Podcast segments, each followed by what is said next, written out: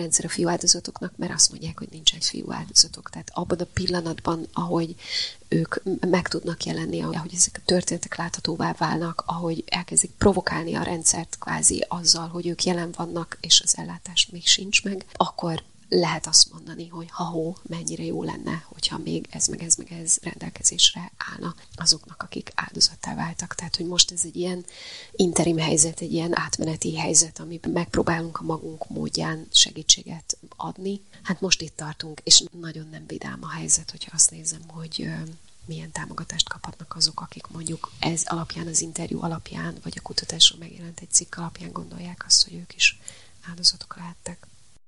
Dr. Gyurkó Szilvia az egyik legismertebb és elismertebb magyar gyermekjogi aktivista, mégis rengeteg támadás érte a Meseország mindenki című könyv megjelenése után.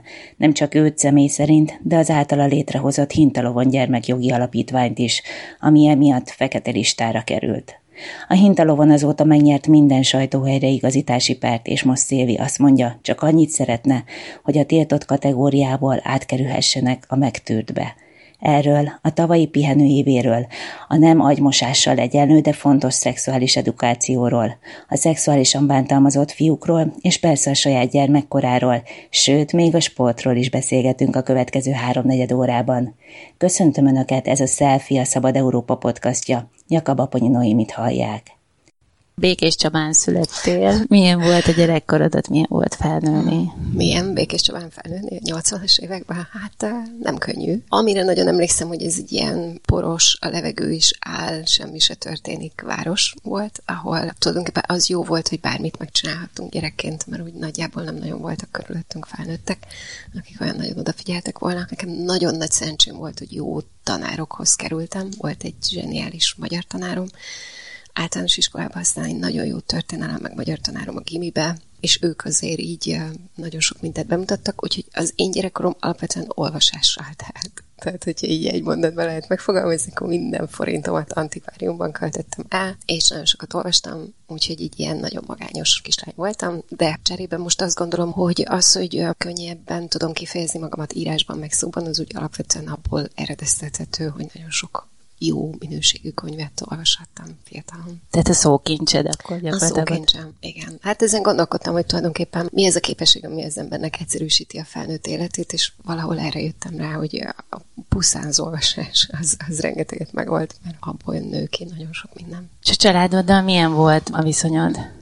Van egy bátyám, aki hat évvel idősebb nálam, őt nagyon-nagyon szeretem, nagyon jóban vagyunk most, de hát gyerekként az a hat év ez nagyon sok volt. Ő pont kamaszodott, amikor én éppen kezdtem volna fölnőni. A szüleim abszolút normális, akkor keretei között teljesen magától értetődő módon neveltek minket, nem jól, amit így utólag visszanézve lehet látni, hogy azért ott a testi fenyítés, úgy leginkább a tesómmal kapcsolatban az meg volt. Én felém meg maximalista elvárások és végtelenségig húzott, csak jónak lehet lenni történet volt, ez ami nagyon meghatározó volt, de a szüleim nagyon helyes emberek, az anyukám fiatalon meghalt, még uh, amikor kezdtem az egyetemet, az apukám még él, de hogy ők, ők nagyon helyes, normális emberek, akiket a mai sztenderdek szerint azt mondanánk, hogy nagyon komoly segítségre lett volna szükségük ahhoz, hogy jól tudjanak boldogulni egy gyerekkel.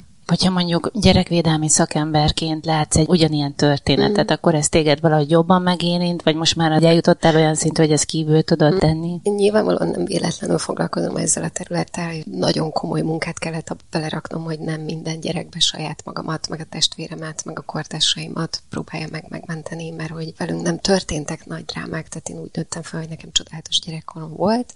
Aztán terhes lettem, gyereket váltam, elgondolkodtam, elmentem pszichológushoz, és akkor úgy egyszer csak tudod, hogy úgy minden egész eltörött, és akkor egyszer csak rá kellett néznem arra, hogy hát ez sem volt jó, meg az sem biztos, hogy, hogy jó volt, és nagyon sokáig motivált ez engem a saját szakmámban, és segített. Például az egyedi ügyekben, hogy nagyon jó szenzuraim vannak, tehát hogy egy helyzetben sokkal könnyebben felismerem a manipulációt, könnyebben értek szót olyanokkal, akik agresszíven kommunikálnak, meg helyzetekben föl tudok tenni olyan kérdéseket, amik közelebb visznek ahhoz, hogy itt egy bántalmazó elhanyagoló szülő szülőről van szó, vagy valakiről, aki éppen most meg van rodjanva, és akkor menjünk oda, támogassuk, adjunk valamit, hogy ez jobbá forduljon, és nem az a dolog, hogy akkor most itt a gyereket azonnal ki kell menteni a helyzetből, mert nem maradhat itt tovább. De hogy egy ponton túl ez nem segít. Legalábbis nálam, amikor a saját terápiámban odaértem, hogy ezek a dolgok ugye a helyükre kerültek hosszú-hosszú évek után, akkor nagyon komolyan el kellett gondolkodnom azon, hogy oké, okay, de akkor, akkor mi dolgom van még itt, és hogy ha már nem én vagyok benne ezekben az ügyekben, meg nem az én családom története, meg nem a nagymamámmal szemben elkövetett szexuális visszaélés, meg nem a nem tudom én mit hanem itt most valami másról van szó, akkor abban, hol vagyok én. Ez egy nagy reveláció volt arra rájönni, hogy tulajdonképpen sokkal jobban benne vagyok akkor, hogy nem gyulkoszéviként vagyok bent, hanem szakemberként vagyok ezekben a helyzetekben. De hogy szerintem ez nagyon fontos lenne mindenkinek, aki ilyen segítő szakmában dolgozik, vagy gyerekvédelemben. Én egyébként a jogászi szakmát is sok szempontból segítő szakmának gondolom. Nekünk nagyon fontos lenne látni, meg érteni, hogy honnan jövünk, milyen gyökereink vannak, milyen szárnyakat növesztettünk, mi, mik azok, amik a mi emlékeink és élményeink, hogy ezek a maguk helyére tudjanak kerülni, mert különben okozhatnak bajukat a szakmai munkában. És nagyon rémisztő erre ráébredni tulajdonképpen, hogy te vagy valami fajta rutinnal már egy helyzetben, vannak erősségeid, és akkor egy ponton túl el kell gondolkozni azon, hogy, hogy az a valódi erősséged egy picit én el is gondolkodtam azon, hogy vajon a múltban jól segítettem-e. Hát mert hogy nem a, mondjuk a Kovács Lajosnénak segítettem, vagy nem a, az ő gyerekének, Pirikének, hanem, hanem hogy azokon keresztül a nagymamámnak, meg magamnak, meg a múltamnak, meg a jelenem. Szóval, hogy ez nem művészet, tehát az irodalomba az megengedett, hogy az ember a saját életét beleírja a történetbe, de hogy a segítő szakmában hol vannak a határok, erről nagyon keveset beszélnek, tehát próbáltam ennek utána olvasni, és um, hát ne, nehéz, mert hogy ugye mindenki a saját személyiségével dolgozik, én sem vagyok kígyó, hogy kibújjak a bőrömből, tehát nyilván maradok, aki maradok, mégis a viszonyulás az valahogy egy ponton túl nálam megváltozott, de ez, ez egy lassabb, lassabb folyamat volt ahol egymás után dolgoztál. Nyilván a hintalóban a saját gyermeked, az Országos Kriminológiai Intézet, vagy az UNICEF, vagy az Eszter, milyen állomások voltak ezek? Nagyon fontos, meg nagyon jó helyek voltak, abból a szempontból, hogy nagyon sokat lehetett tanulni mindenhol. Tehát az OKRI, a Kriminológiai Intézet volt az első munkahelyem, ahol az én első mestereim dolgoztak, tehát a Herzog Mari, meg a Virág György, ők voltak azok, akiktől tulajdonképpen megtanultam az alapjait, az, hogy hogyan kell kutatni, vagy egy kutatást lemenedzselni, vizsgálni azokat az eredményeket, megérteni, mi miért fontos, hogyan rakunk össze egy előtt, tehát hogy amikkel ma dolgozom, azokhoz az alapokat tőlük tanultam meg. Virág György az alapítója az Eszter Alapítványnak, már azóta sajnos nem működik, de ő hívott oda jogászként, ahol én együtt dolgozhattam sok-sok pszichológusra, és mind a mai napig azt gondolom, hogy az Eszter az én igazi alma máterem, tehát, hogy minden, amit traumáról, bántalmazásról, gyerekvédelemről tanultam, az, az igazából ebben a közegben volt, és hogy mind a mai napig nagyon befolyásolja a szakmai gondolkodásomat az, hogy én ott pszichológusokkal voltam együtt. Aztán a Herzog Mari kapcsán ugye a családgyerek ifjúságban is dolgoztam. Mari volt az első, aki ugye ő nem jogász, de hogy a gyerekjogok, meg ez az egész gyerekjogi szemlélet, az rajta keresztül érkezett az én életembe, és akkor utána mentem ki Amerikába ezt tanulni, és aztán jött az UNICEF, ami meg abból a szempontból volt nagyon fontos tanulópálya, hogy én a magyar gyerekekkel akarok foglalkozni. Tehát, hogy ez nagyon fontos, és nagyon mély empátia van bennem a világ minden olyan gyereke iránt, aki nem kap meg minden lehetőséget ahhoz, hogy az felnőtté válhasson, akinek született, de hogy az én ügyem mégiscsak azok a gyerekek, akik itt vannak Magyarországon, és nekik szeretnék segíteni. És akkor így jött a Intalón a sok-sok tanulság, meg tanulás után. És aztán jött tavaly ugye egy év, pihenő év, miért? Hát először csak azt éreztem, hogy nagyon sokat dolgozom, és egyszerűen belecsúsztam egy olyan helyzetbe, amit én munkafüggőségnek definiáltam, tehát a napi 12-16 óra a hét minden napján, úgy, hogy amikor nem dolgoztam is a munkájárt az eszem alapvetően, ez nagyon nehéz máshogy fogalmazni, mint hogy én belecsúsztam volna egy ilyen függőségbe, ami egyébként nem áll távol a mi családi mintázatunktól, tehát hogy mi is az a tipikus magyar család vagyunk, ahol az alkoholbetegség, a szerhasználat, meg a mindenféle függőségek nagyon, nagyon a felszínen vannak. És hát azért mégiscsak van egy családom, és elkezdtek ilyen fizikai tüneteim is lenni, nagyon fájt a nyakam, a hátam, nem tudtam a gép előtt ülni, tehát hogy azt hiszem, hogy most minden azt üzeni, hogy ez így nem mehet tovább. Tulajdonképpen nagyon hirtelen döntöttem így, hogy akkor kiszállok, és végtelenül helyesek voltak a, a munkatársaim, ők azt mondták, hogy oké, okay, nem voltam tényleg egészen augusztusig, azt se tudtam, mi történik, de nagyon megbíztam bennük, meg magamban, meg úgy az egész helyzetben, és így zseniális volt, tehát nekem nagyon-nagyon jó tett ez, a, ez az egy év nem munka, ami tényleg nem volt dolgozás, már mint hogy munkával nem volt dolgozás, de cserébe az nagyon kihozonító volt, hogy milyen károkat okozott a munkafüggőségem a saját családomban, hogy mennyire hiányoztam abból a térből. Fizikailag jelen voltam, de egy légtérben éltünk, és nem együtt éltünk már hosszú-hosszú évek óta. És azért ezt rendbe rakni, meg ezért tenni, meg dolgozni, az viszont kemény munka volt. Még mielőtt elmentél volna ugye erre a pihenőévre, azért rengeteg támadást kapott, hát kaptál személy szerint te is, illetve az alapítvány ja. is, ugye a Meseország mindenki megjelenése után. Ezt hogy viselted? Hát ott több kör volt, ugye a Óbudai önkormányzattal való gyerekvédelmi programban is, meg ugye egyébként az alapítványnak ugye van egy szexedukációs programja, alapvetően azért, mert hogy az egyik legjobb prevenciós eszköz gyerekekkel szembeni szexuális bántalmazások területén, minden egyéb állítással szemben ez egy nagyon-nagyon fontos és abszolút valid történet lenne. Én szerintem életemben nem sírtam annyit, mint akkor. Nagyon megviselt az elején. Alapvetően a, a dolognak a a méltánytalansága. Tehát, hogy amikor azt érzed, hogy te tényleg nagyon tisztán, tényleg szakmai alapokon, tényleg csak a gyerekekre fókuszálva csinálsz valamit, és akkor jön jön vagy nóném, vagy adja hozzá a nevét, de hogy mindegy is, mert, mert hogy nem szakmai alapon támad téged, hanem valami, ami még nehéz is rajta fogást találni, mert ugye nem arról van szó, hogy jön valaki és azt mondja, hogy ez a szexedukációs program, ez így nem jó.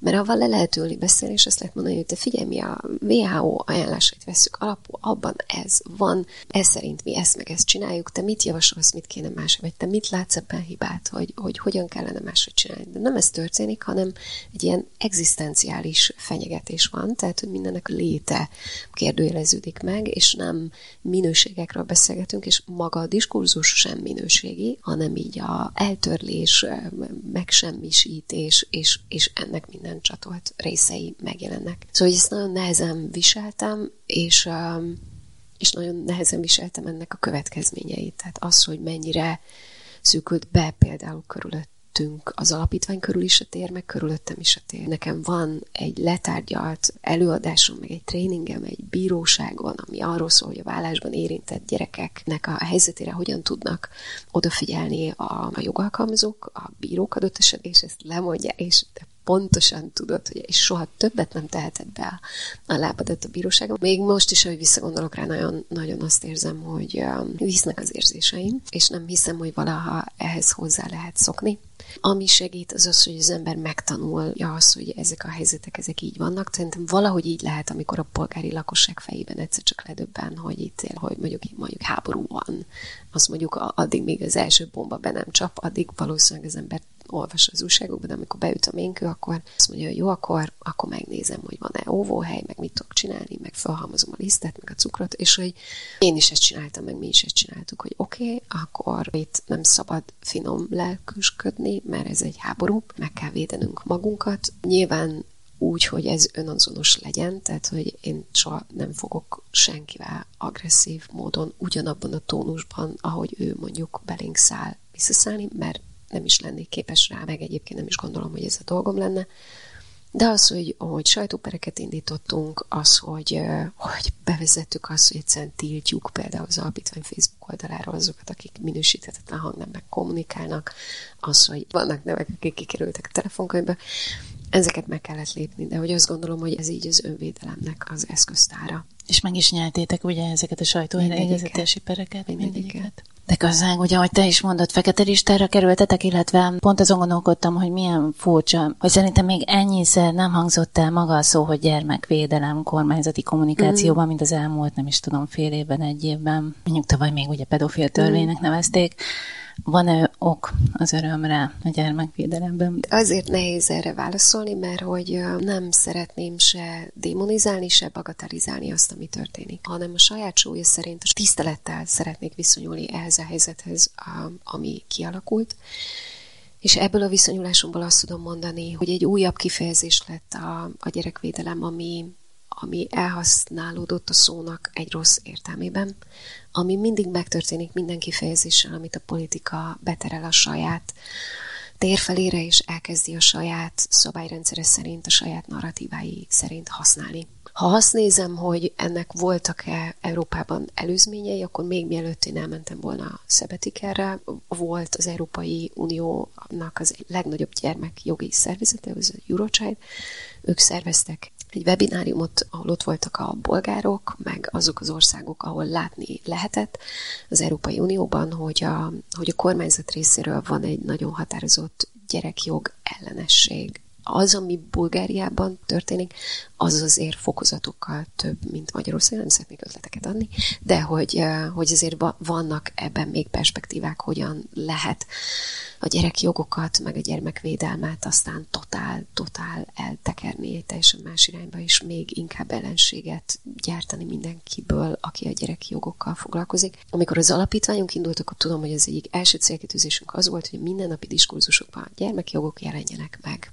És ehhez volt mindenféle stratégiánk, hogy a szóhasználat, az elmagyarázás, hogy az emberek tudják, hogy ha azt mondjuk, hogy gyermekjogok, akkor az alatt valójában mit értünk, hogy miért fontos az, hogy azt mondjuk erről, hogy ez egy világnézet, hogy az emberek értsék, hogy a gyermekjogok alá mi tartozik, hogy mi nem tartozik, hogy mi legyünk azok, akik felszólalnak akkor is, hogyha valaki rosszul használja ezt a szót, és ha mondjuk egy gyerek arra hivatkozik, hogy nekem jogom van arra, hogy ne vessen be az ágyamat, akkor el kell kimondani, hogy drága szívem, ez nem gyerekmunka. Igenis, neked lehet azt mondani, hogy vidd le a szemetet, meg be kell vetni az ágyadat, mert ez speciál nem gyerek jó van, meg annyi más, de ez speciál nem az.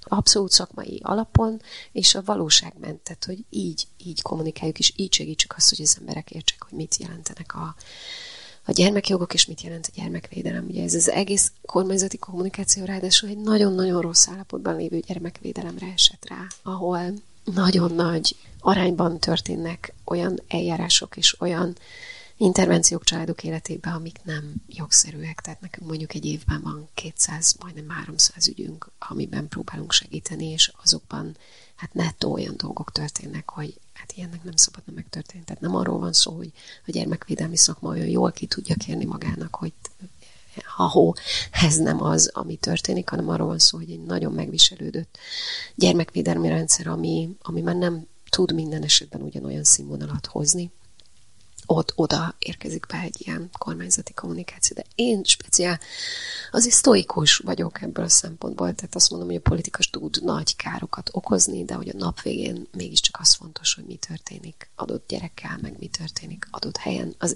a mi életünket nagyon meg tudják nehezíteni, de mi valamilyen szempontból kirakatban is vagyunk, ettől függetlenül a hozzánk fordulók ne, száma nem csökkent, és amíg az alapítvány ebben hisz, már pedig hiszünk, hogy egy gyereknek segíteni ugyanolyan fontos, mint sok gyerek kapcsán a társadalmi gondolkozáson változtatni, addig mi, mi, mi dolgozunk, és továbbra is segítünk azon, hogy gyerekeket nem emeljék jogtalanul családból, hogy a szexuális bántalmazást elszenvedett gyerekek segítséget kapjanak, hogy nekik legyen képviselhetők a bántalmazás, az iskolai visszaélés, szóval, hogy munkánk van. Az mondjuk vicces, hogy szerintem közfeladatot látunk el, meg hát ugye közhasznú alapítvány vagyunk, és mondjuk éves szinten elköltünk 100 millió forintot a magyar gyermekvédelemre, úgyhogy ennek a pénznek a jelentős része ugye külföldről érkezik. Mert hogy hazai pályázaton nem tudtok. Hát egy soha. és hogy, hogy csináltunk ilyet a kísérletkedvéért, komolyan véve, abszolút komolyan véve a történetet, hogy nem mondjuk azt, hogy azért nem pályázunk, mert úgyse nyerünk, hanem hogy pályázunk. De ez az empirikus kutatás, ez egy nagyon meggyőző eredménnyel zárult, mert hogy, hogy mindegy is, hogy pályázunk, vagy nem pályázunk, mert hogy nem, nem mi vagyunk a támogatandó szervezet, amivel nem az, tehát hogy nem a van a baj önmagában, hogy nem egy támogatandó szervezet, hanem egy bizonyos idő óta én már szeretném azt mondani, hogy hagyjanak minket bék. Tehát a, a tiltott, tűrt, támogatott kategóriában én a tűrtbe már nagyon, nagyon szeretném bekerülni. Ugye ez, ez, ez nem fordul elő, de nem az a gyakran emlegedett idős úriember támogatja az alapítványt, egy petákkal sem, hanem hát Európai Uniós forrásokat hozunk be, és nemzetközi forrásokat hozunk be, és külföldi szervezeteknek végzett szakmai munkánkért kapott pénzt költjük el aztán itthon Magyarországon. És szerintem ez sokkal több kellene ilyenből, mint amit mi csinálunk, és sokkal többen is csinálnak, hogyha ennek egy picit, picit lenne egy ilyen jobb, jobb közege. A szexuális edukációról is mondtad már, hogy, tehát, hogy nem agymosás, ahogy, hanem egy hatásos eszköz a, a gyerekkori Igen. szexuális vagy akármilyen abúzus ellen. Tehát az utóbbi időben a szexuális felvilágosítás, szexuális edukáció, nemi nevelés, pedofília, gyerekekkel szembeni szexuális erőszak, tehát forognak ezek a szavak. Úgy, úgy használunk zsigerileg kifejezéseket, hogy valójában nincs kitisztázva, hogy ez mit jelent. Például, hogy miért vagyunk a szexuális felvilágosítás ellen, és miért gondoljuk azt, hogy a szexuális edukáció és a nemi nevelés az, az viszont piszok fontos, mert ugye a szexuális felvilágosításnak ugye az a koncepciója, és valójában ami, amire a jogszabályt megalkották, meg amire lesz ez a remekbe szabott népszavazás is, hogy valaki oda bemegy, mondjuk is olyan, mint egy sötét szobába, fölkapcsolja a villanyt, és akkor van egy megvilágosodás, vagy van egy felvilágosodás. Ugye ez a szexuális felvilágosítás, ahogy a nemzeti alaptanterben is szerepel, meg sokaknak a fejében, meg ami a gyakorlat, és valaki oda megy, elmondja azt az öt dolgot, és akkor mindenki szexuálisan felvilágosult lesz. Aminél nagyobb csacsiságot nagyon keveset tudok elképzelni. Egyrészt ez, ez a koncepció nem tiszteli a gyerekeket, és nem veszi őket komolyan, de nem tiszteli a felnőtteket se, és azokat sem veszi komolyan. Ráadásul a 21. században, ahol a gyerekek eszközhasználók, ugye a COVID miatt kötelezően is eszközhasználók, a gyerekek hozzáférése az átszexualizált mindennapi tartalmakhoz, és úgy egyébként a szexualitás az pornó mindenféléhez, hát hatványozottan nagyobb. Most a szexuális edukáció, vagy nemi nevelés, vagy szexuális nevelés, ugye ezek már inkább szinonimák, ez a kifejezés azt mondja, hogy a szexualitás nem csak szex, Abba beletartozik az egészséges énkép, az egészséges testkép, abba beletartoznak a párkapcsolati mintázatok, abba beletartoznak a kötődési mintázatok, az én közeli, baráti, kortási kapcsolataim, a felnőttekkel kialakított viszont, amiben beletartozik, hogy ki vagyok én, mit gondolok a világról, hogy kapcsolódok másokhoz, minek látom a testemet, hogyan használom a test, hogyan tudok vigyázni a testemre, hogy tudok-e azért felelősséget vállalni, hogy jól legyek a bőrömben, hogy jól legyek az emberi kapcsolataimban, hogy jól érezzem magamat, hogy felismerjem, hogy, hogy a jól létemhez nem csak az kell, hogy tele legyen a pocakom, hanem az, kell, az is kell mondjuk, hogy a szívem vagy üres legyen, vagy éppen teli legyen, hogy úgy legyen, ahogy ez nekem jó. A szexuális edukáció az erre figyel oda, és ez felelős felnőttek kellenek, akik biztonságos kapcsolatban vannak a gyerekekkel, és velük beszélgetnek. Ezt nem lehet úgy megcsinálni, hogy én bemegyek és fölkapcsolom valahol a villanyt, vagy elmegyek és lekapcsolom a villanyt, vagy fölkapcsolva hagyom a villanyt. Ez nem így működik. És ezért van az, hogy amikor mondjuk a gyerekekkel szembeni szexuális erőszak eseteket nézzük, akkor azoknak egy jelentős százalékában a gyerek nem beszél arról, ami vele történt, mert nincsenek szavai, mert nem tudja megfogalmazni, hogy mi történt vele mert a felnőtt úgy manipulálja őt. És akkor még csak azokról az esetekről beszélek, ahol nincs fenyegetés. Na most ezekben a nem kevés számú ügyben ha a gyereknek lenne tudása arról, hogy az ő testével mit lehet megtenni, meg mit sem, akkor mondjuk ezeket az ügyeket le lehetne csökkenteni, mert mondjuk a gyerekek határozottabban tudnának nemet mondani, megjelezni, hogy mi nem oké, plusz nagyobb eset szám derülne ki, mert aztán a gyerekek hazamenve el tudnák mondani, hogy mi történt most a jelon. Az erre jött létre a szex edukációnak azok a standardjai, amiket mi is használunk, az erre jött létre. És ebben igenis beletartozik az, hogy vannak kisfiúk, akik nem a kislányok iránt érdeklődnek, hanem a kisfiúk iránt érdeklődnek. Ebbe beletartozik az is, hogy kamaszkorban néha az ember nem tudja eldönteni, hogy ki iránt érdeklődik. Mert van, akinek szögegyenes az, hogy, hogy, hogy ki az, aki, akire jobban odafigyel, valaki meg ott ül kiskamaszként a, a tornatermi öltözőbe, és tele van bizonytalansága, hogy most az, hogy én nézegetem a másikat, én is fiú vagyok, ő is fiú, de nekem jól esik őt nézegetni, ahogy átöltözik, az most azt jelenti. Ha ebben a helyzetben valaki úgy beszélget egy gyerekkel, hogy azt mondja neki, hogy hát igen, ez annak a jele, hogy te meleg vagy, az nem felel meg a szakmai sztenderdeknek, mert nem mondunk a gyereknek dolgokat, a gyerek kérdezünk hogy hogy érzed magad, mi van benned, mi foglalkoztat, hogy mi bizonytalanít el ebben a helyzetben, hogy miről szeretné beszélni, és kiderül a nap végén, hogy neki nem is az a kérdés igazából, hogy, hogy most akkor szexuálisan vonzja a másik vagy sem, hanem hogy nagyon szeretne a barátja lenni. Ha, ha egy ebben a helyzetben valaki jön, és a gyereknek a tutit megmondja, és őt valami irányba viszi, az tényleg nincs rendben. Ebből a szempontból maximálisan egyet tudok érteni a, a, azokkal, akik ezt képviselik. De ez nem politikai kérdés, és ez nem nem újságírók, meg nem véleményvezérek kell, hogy eldöntsék, hanem ez szakmai alapon kell, hogy működjön. Az alapítvány a kezdetektől mondta azt, hogy az, hogy szakmai sztenderdek nélkül dolgozhatnak civilek is ezen a területen, az nem oké. Okay.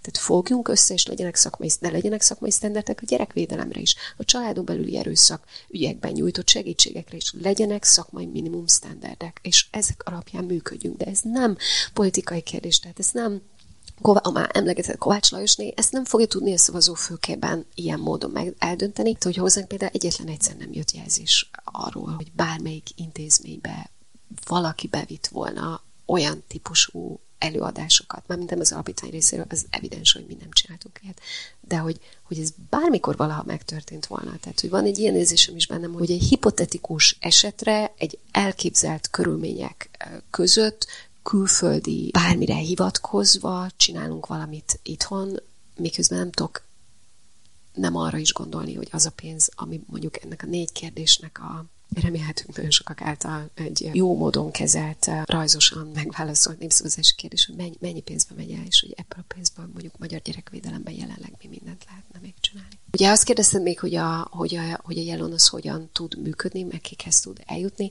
Hát ez egy permanens nehézség, hogy hogyan tudunk ilyen adatbázis jellegű, meg információt átadó oldalak kat jól eljuttatni a gyerekekhez, meg a gyerekek hol tudnak ilyeneket beszélgetni, vagy szakemberekkel, ugye nálunk dolgozó önkéntesekkel jól beszélgetni. Ugye a kék vonal is egy olyan felület, ahol azt gondoljuk, hogy nagyon jó beszélgetéseket tudnak a gyerekekkel folytatni, de hát alapvetően minden gyereknek a saját családjában, meg a saját környezetében kellene, hogy legyenek olyan felnőttek, akikhez oda tudnak menni ezzel a kérdéssel, hogy te figyelj, én ott, ott vagyok edzés után az öltözőben, és csak azért megyek el legutoljára, mert még szeretem nézni a többieket, akkor ott vannak, hogy akkor most jegyek meg, vagy hogy most mi történik, és hogy olyan jó, ha ilyenkor valaki ott van mellette, és meghallgatja, és, és nem tolja, tehát nem az a feladat, hogy bármilyen irányba toljuk a gyereket, hanem, hanem az a feladat, hogy legyen vele egy felnőtt, aki meghallgatja őt, mert nem akkor fog egy gyerek egy élethelyzetben traumatizálódni, a, attól magában, hogy ez megtörténik, hanem az, hogy magára marad az érzéseivel. És szerintem ebben nagyon nagy felelőssége van a magyar társadalomnak is, hogy ne hagyjuk magukra a gyerekeket a, a kérdéseikkel, a, a, az érzéseikkel, azokkal a nehézségekkel, amiket átéltek. A Jelon úgy igazából erre szerződött volna az alapítványnak, a, a különböző felületei azok alapvetően ebben is próbálnak segíteni. Csináltatok egy kutatást fiúk ellen elkövetett szexuális abúzusról, ennek most már gyakorlatilag ja. a, a publikálási szakaszában Igen. vagytok. Ez a kutatás még azelőtt indult, hogy elmentem volna a Szabetik. Én indítottam el, ugye az ECPAT-nak magyarországi képviselője a Hintalon, az ECPAT az a világ legnagyobb olyan szervezete, ami gyerekekkel szembeni szexuális erőszakkal, meg gyerekek kizsákmányolásával foglalkozik, azt próbálja megelőzni, meg abban hatékony segítséget nyújtani. És nekik volt egy ilyen kezdeményezésük, ami egy ilyen világkutatás projekt, tehát nem csak Magyarország volt, hanem a partnereket megkérdezték, hogy ki az, aki részt venne ebben így aztán Dél-Korea, afrikai államok, dél-amerikai államok, Európában Magyarország, a, a belgák csinálták meg egy részét ennek a, ennek a kutatásnak. És ezt nagyon-nagyon fontosnak tartottam, úgyhogy mi, mi a teljes kutatási spektrumot megcsináltuk, tehát érintettekkel is, inter, pontosabban nem interjú volt, hanem, hanem egy ilyen foglalkozás, meg szakemberekkel is adatfelvétel, tehát egy ilyen komplex dolog volt, mert a, annyira nagyon keveset beszélünk arról, hogy a fiúk is válhatnak szexuális erőszak áldozatává.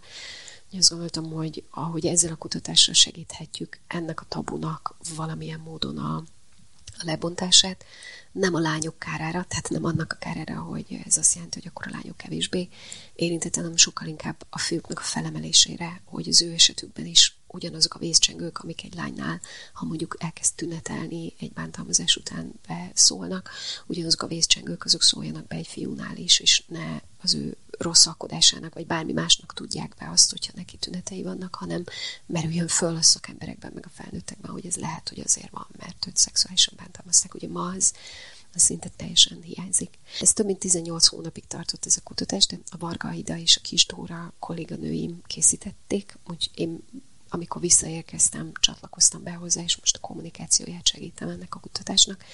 De ez egy nagy, több mint 70 oldalas szakmai anyag lett, aminek vannak előzményei, nagyon fontos előzményei. Magyarországon a CEU készített jó pár évvel ezelőtt egy kutatás gyerekekkel szembeni szexuális kizsákmányolásról. Mi kiadtunk tavaly egy országjelentés gyerekekkel szembeni szexuális erőszakról, szexuális kizsákmányolásról.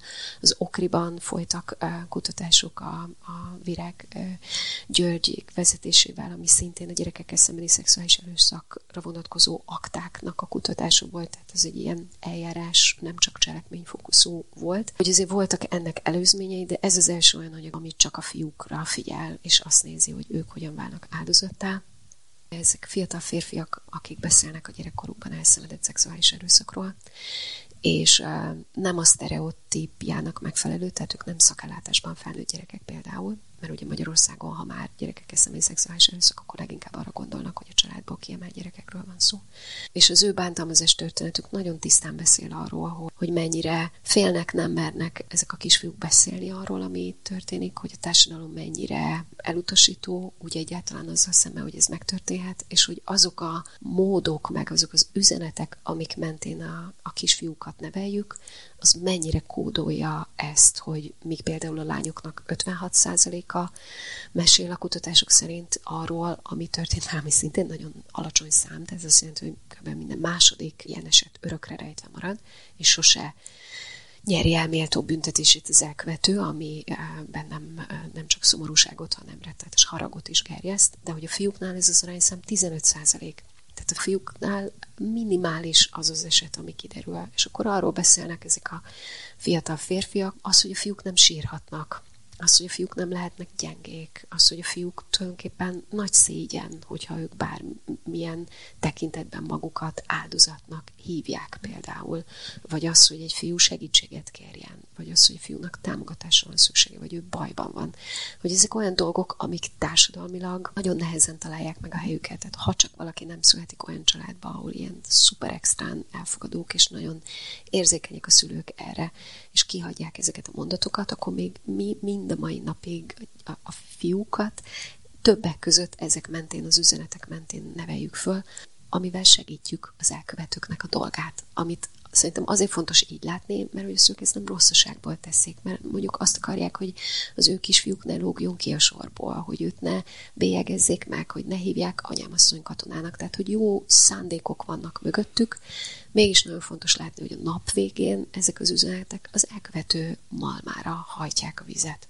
És hogyha erről az oldalról nézzük, akkor talán meg tudjuk ezt a történetet állítani, vagy fogni, és tudjuk azt mondani, hogy fú, akkor mi mást, hanem ezt, akkor mi mást. Tehát, hogy, hogy azon túl, hogy arra biztatnánk a fiúkat, hogy sírjanak, sírj csak egy jót, gondolom, hogy ez már nagyon sokáig nem fog elhangozni, de az, hogy nem tekerem le egy kisfiúnak az érzéseit, hanem hogy engedem őt szomorúnak lenni, adott esetben az is tök oké, okay, hogyha sír, és nem a sírására reagálok, hanem az érzésére, a szomorúságára, hogy most érzem, hogy szomorú vagy. Avval semmi biztatót nem mondok arra, hogy ő sírjon, vagy bármi, hanem egyszerűen csak elfogadom az érzéseit, támogatom őt abban, hogy ezt meg tudja élni, és egy idő után lesz mondjuk egy szélesebb spektrum arra, hogy meg tudja élni a szomorúságát, mert a sírás mellett még ott lesz három, négy, öt, hat dolog is, és hogy felnőtt férfiként is ezekből például tud majd használni, akkor is, amikor már mondjuk a sírás nem lesz annyira nagyon adott, mint három évesen vagy négy évesen. Szerinted ennek lesz egy olyan hozadék, hogy esetleg több fiú mer jelentkezni? Hát ez már elindult, már most a, a megjelent nagyon kevés publikációk kapcsán is már kaptunk üzenetet, megkeresést. Láttuk, ugye követjük ezeken az oldalakon a kommenteket is, amik megjelennek, úgyhogy neki is álltunk, hogy létrehozzunk egy olyan listát, az ahova fordulhatsz, hogyha érintett vagy, mert ugye mi az alapítványnál azokban az ügyekben tudunk konzultálni, meg segítséget segítséget nyújtani, amik az érintett fiatal felnőtt férfinak az életében 2014 után történt, de még az ő 18 éves kora előtt. Mert ugye a jogszabályok alapján ez 2014 után elkövetett szexuális erőszak bűncselekmények nem évülnek már el. Tehát ezekben az ügyekben van a, a szűkre vett saját kompetenciája az alapítványnak, ami a jogi eljárásokban való segítségnyújtást jelenti, meg a szakemberekhez delegálás. De hogy hát ez nem, tehát hogy ez nagyon sok esetre nem igaz, és, és még akkor is, hogyha ebben az idősávban történt meg a bántalmazás, nem biztos, hogy a büntetőeljárás megindítható, nem tudjuk, hogy mi történt, meg ezen mindentől függ. Tehát, hogy nagyon fontos, hogy legyen egy ilyen lista, hogy egyébként hova fordulhatnak a, az érintettek, hogy kitől kaphatnak segítséget. Ugye ez van egy felelősségünk azok iránt, akik a kutatásban részt vettek, de nyilván minden érintett iránt is van egy felelősségünk, és ugye ez az a pont, ami már rögtön a kutatás indulásakor egy nagy dilemma volt, hogy nyilván ez egy ilyen figyelemfelkeltő anyag, aminek a következtében bújhatnak elő áldozatok, akik érintettek lehetnek, viszont az ellátórendszer nincs felkészülve az ő fogadásukra, akkor mi a mi felelősségünk ebben. És erről mi nagyon sokat beszéltünk, hogy szabad-e ezt a témát ilyen módon reflektorfénybe állítani, hogyha tudjuk, hogy a nap végén azok, akik előbújnak, mégsem biztos, hogy szakmai segítséget kaphatnak, mert mondjuk élnek még Budapesten, csak-csak azt tudom neki mondani, hogy itt van ez az öt pszichológus, akiből tudom, hogy kettő elvállal probonú is ügyeket, mi tudjuk őt delegálni bizonyos helyzetekre, itt vannak még ezek a civil szervezetek, ide fordulhat, ide mehet, az állami ellátórendszerben, az áldozatsegítőknél itt ott, ott ilyen segítségeket kaphat, de hogy nagyon sok helyen vidéken ugye pont a nagy semmi van. De hogy ez volt a mondásunk, hogy az egész rendszert megváltoztatni nem tudjuk, ez nyilván nem egy mozdulat, meg nem egy lépés, meg nem egy ilyen pici szervezetnek a feladat feladata, meg felelőssége. Hát sajnos ez egy ilyen saját farkába harapó kígyónak a története, hogy most azért nincs ellátórendszer a fiú áldozatoknak, mert azt mondják, hogy nincs egy fiú áldozatok. Tehát abban a pillanatban, ahogy ők meg tudnak jelenni, ahogy ezek a történetek láthatóvá válnak, ahogy elkezdik provokálni a rendszert kvázi azzal, hogy ők jelen vannak, és az ellátás még sincs meg, akkor lehet azt mondani, hogy ha-hó, mennyire jó lenne, hogyha még ez meg ez meg ez rendelkezésre állna azoknak, akik áldozattá váltak. Tehát, hogy most ez egy ilyen interim helyzet, egy ilyen átmeneti helyzet, amiben megpróbálunk a magunk módján segítséget adni. Hát most itt tartunk, és nagyon nem vidám a helyzet, hogyha azt nézem, hogy milyen támogatást kaphatnak azok, akik mondjuk ez alapján, az interjú alapján, vagy a kutatásról megjelent egy cikk alapján gondolják azt, hogy ők is áldozatok lehettek önmagában az tud lenni egy, egy megerősítés, meg egy pozitív visszacsatolás, amikor azt látom, hogy nem vagyok egyedül. Ugye a szexuális bántalmazásnak ez egy nagyon aljas természete, hogy ilyen intim terekben történik meg, és titok marad, és az áldozat nagyon sokáig azt gondolja, hogy ez csak vele fordulhatott elő, hogy az ő hibája, hogy ez megtörtént. És hogy ezek a beszélgetések, én nagyban bízom abban, hogy olyanoknak is, akik azt mondják, hogy én tulajdonképpen jól együtt tudok élni ezzel az élménnyel, tehát, hogy ez nekem az én életemben megtalálta a, a helyét, már nem ez határoz meg engem, hogy ez egy nagyon fontos dolog, hogy a túlélők, meg az érintettek sem egyelőek a bántalmazás történetükkel. Ők nagyon színes, fantasztikus emberek, akiknek egyébként az életében megtörtént ez is. De azt látni, hogy ez megtörténik mással is, hogy ez nem az én hibám volt, hogy asszus, ez az elkövető hibája, hogy mindig az erőszaktevő hibája, hogy nincs olyan, hogy túl rövid szoknya, túl szűk, kisnadrág, rossz rossz helyen mentem haza, nem figyeltem oda, nem kellett volna hinnem neki, nincs ilyen. Az van, hogy ő elkövetett valami olyat, amihez se joga, se felhatalmazása nem volt, és tilos ilyet csinálni egy gyerekkel. És ráadásul ezért nem is kellett felelősséget vállalnia. Úgy azt gondolom, hogy a, a mi munkánknak valahol az lesz majd az eredménye, amikor azt látjuk a statisztikákban, hogy mennek fel ezek a számok, és egyre több elkövető kerül börtönbe azért, amit gyerekkel szemben elkövetett. Van most egy másik kutatásotok, az most még folyamatban van, a sport. Ugye ennek nagyon sok előzménye van. De hogy pont azt néztem, hogy ez korábban indult, mint a Turi György féle botrány. Hát, hát persze, sőt, tehát az egész témával való foglalkozás az már nekünk 2016-ban volt. Tehát az első olyan sportszervezet, aki, aki hozzánk fordult és segítséget kért, és ugye ilyen gyerekvédelmi irányelv kidolgozás merült fel velük kapcsolatban, az 2016-2017 volt. Ugye alapvetően itt, itt a fókuszt, az, hogy, hogy miért a sportra fókuszálunk, az már akkor is, tehát már az alapítvány indulás akkor is. Ugye egyrészt, ugye, mint ahogy a szexedukációs programunk is részben azért van, mert hogy én az Eszterbe dolgoztam, az a kilenc év az érintettekkel végzett munkában az bennem nagyon mély nyomot hagyott, és, és hogy annyiszor mondogattuk ott az Eszter Alapítványnál, hogyha lenne jó minőségű szexuális edukáció, akkor kevesebb ilyen ügy lenne hogy azt gondoltam, hogy az a, amikor nekem majd lesz lehetőségem ilyet csinálni, akkor legyen. Viszont ugye én is sportagozatos voltam általános iskolában.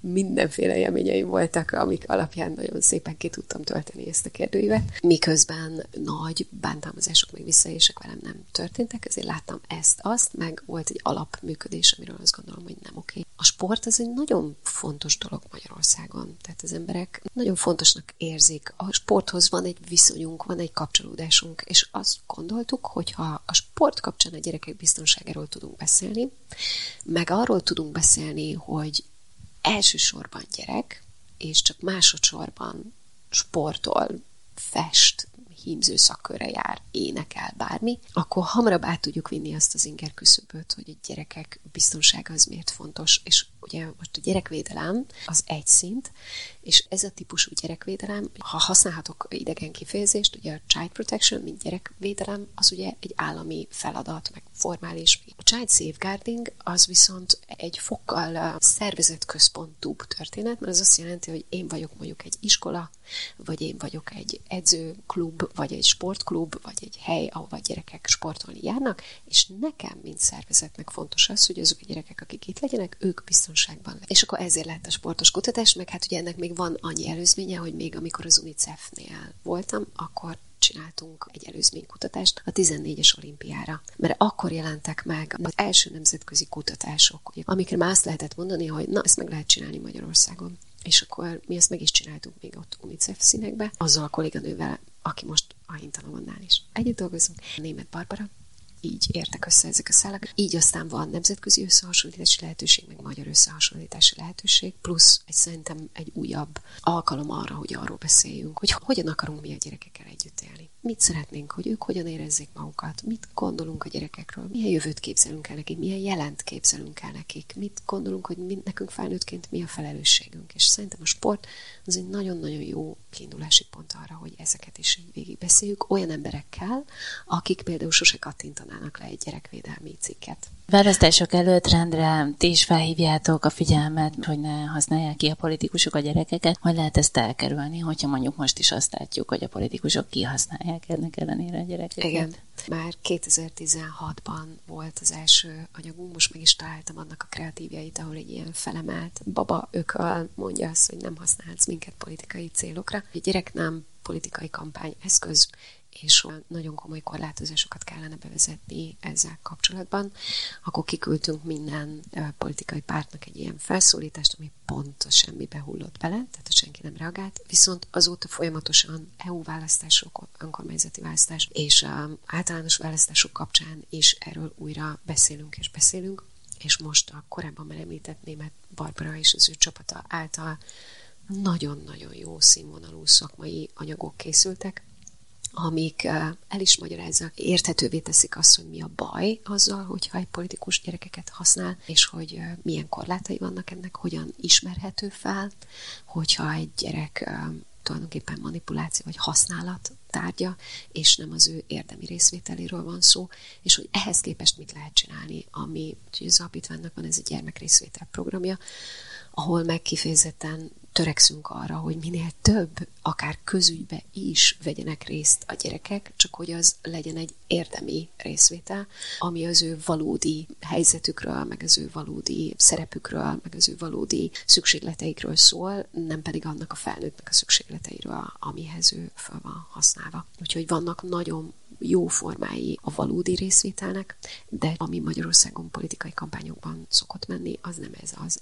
És szerintem az is fontos, hogy ne csak azt mondjuk, hogy ezt nem, hanem azt is mondjuk, hogy ha hát te politikus vagy, és szeretnél gyerekekkel, akkor figyelj, ezt így csinálhatnád jól. Ami nem azt jelenti, hogy oda megyek és átvágok egy szalagot, vagy hogy gyerekekkel fotózok, meg három darab Mikulás csomaggal, hanem azt jelenti, hogy valóban megszólítom a gyerekeket azokkal a kérdésekkel, amik a gyerekeknek fontosak, kíváncsi vagyok a véleményükre, érdemi információt adok nekik, meghallgatom őket, és számít az, amit elmondanak, mert azt utána beépítem a döntéshozat. Én elhiszem, hogy ez sokkal macerásabb, mint egy fotót elkészíteni, sokkal több energiát igényel, de hogy azért tudom ezt ajánlani minden politikusnak, mert iszonyat jók a gyerekek. Én ma már nem azért sírom, már Macska Jancsik az alapítványt ilyen-olyan turistákra teszik, hanem hogy azért futja el a könnyű szememet, amikor mondjuk, mit tudom én, múlt héten az ENSZ-ben beszél két magyar gyerek gyönyörű angolsággal arról, hogy egyébként a gyerekjogokról, meg a gyerekvédelemről mit gondol. És akkor azt gondolom, hogy ez a világ, ebben van még remény. Bármi lehet, mert amíg ilyen gyerekek vesznek körül minket, addig nincs semmi veszve. Fantasztikusak. Ha a politikusok ki tudnák jó értelemben aknázni azokat az erőforrásokat, amik a 18 éven aluli korosztályban vannak, nem politikai haszonszerzésért, hanem azért, hogy, hogy tanuljanak tőlük a szó legjobb értelmében, meg hogy tanuljanak egymástól. Hogyha a gyereket úgy igazán a jelen részének tudnák venni, nem pedig lőzungok, meg a szólamok szintjén a gyerek a jövő, ami persze, másrészt meg nem. Szóval, hogyha itt a jelenben tudnának jól kapcsolódni a gyerekek, ez szerintem egész egyszerűen minőségében lenne más a közbeszéd, meg a közélet, meg, meg minden. Ez volt a Selfie, a Szabad Európa podcastja, amiben ezúttal dr. Gyurkó Széviával, a Hintalovon Gyermekjogi Alapítvány alapítójával beszélgettünk. Köszönöm figyelmüket!